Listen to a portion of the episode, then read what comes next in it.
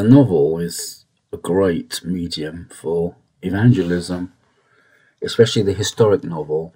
So with the the thief, the harlots, and the healer, we get to see one great character arc, and that's the arc um, of of um, the healer, Jesus Christ. We can see that. Um, in a sense, his confinement, his lack of freedom, was his first 30 years of being a carpenter, of being um, employed, um, being at home, seeing all of the problems of the world and not being able to actually uh, deal with them until he came comes into his 30s and we see his public ministry breaking breaking forth.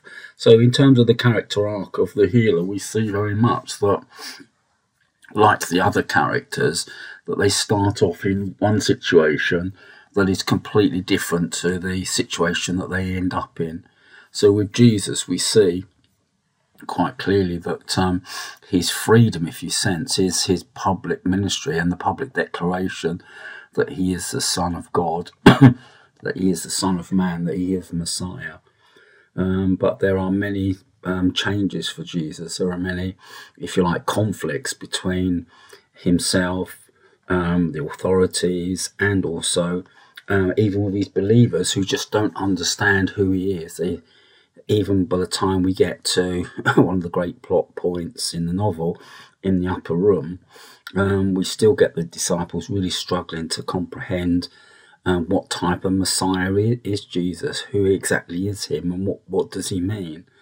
Um, so the conflicts with, with the healer are mainly around um, the people trying to understand who he is.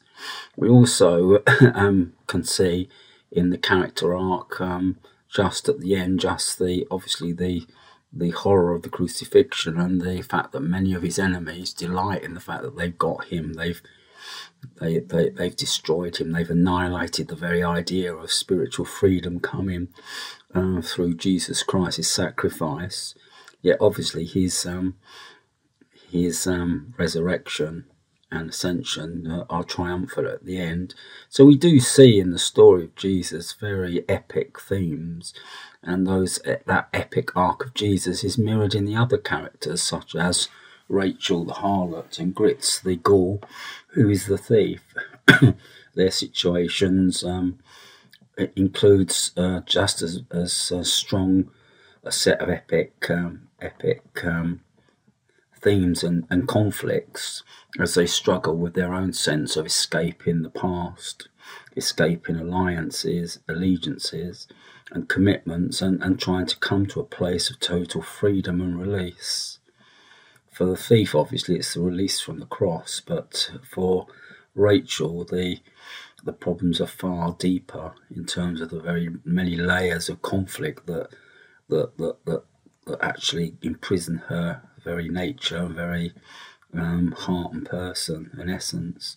So the historic novel is a great place to present the Gospels to non-believers, and I'm very much hoping that you will help me um, get the reader list up so that we can get as many people that have spiritual freedom to use this book to uh, explain to friends and families what it really means to escape the bondage of of just a a painful, mundane, suffering. You know, you see all you see many, many characters in the novel that all come to the foot of the cross through different routes and different backgrounds, and I'm hoping that those um, I'm hoping that those um, characters and those those routes to the cross will be um, opportunities for you to speak into people's lives and, and ask them the question.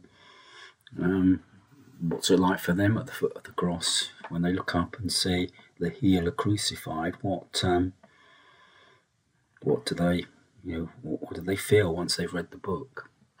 And obviously, the invitation is: do they want to join the followers? Do they want to join the family and continue that adventure in the uh, sequel and the rest of their lives? Thanks for listening to this podcast. It's Mike Clements.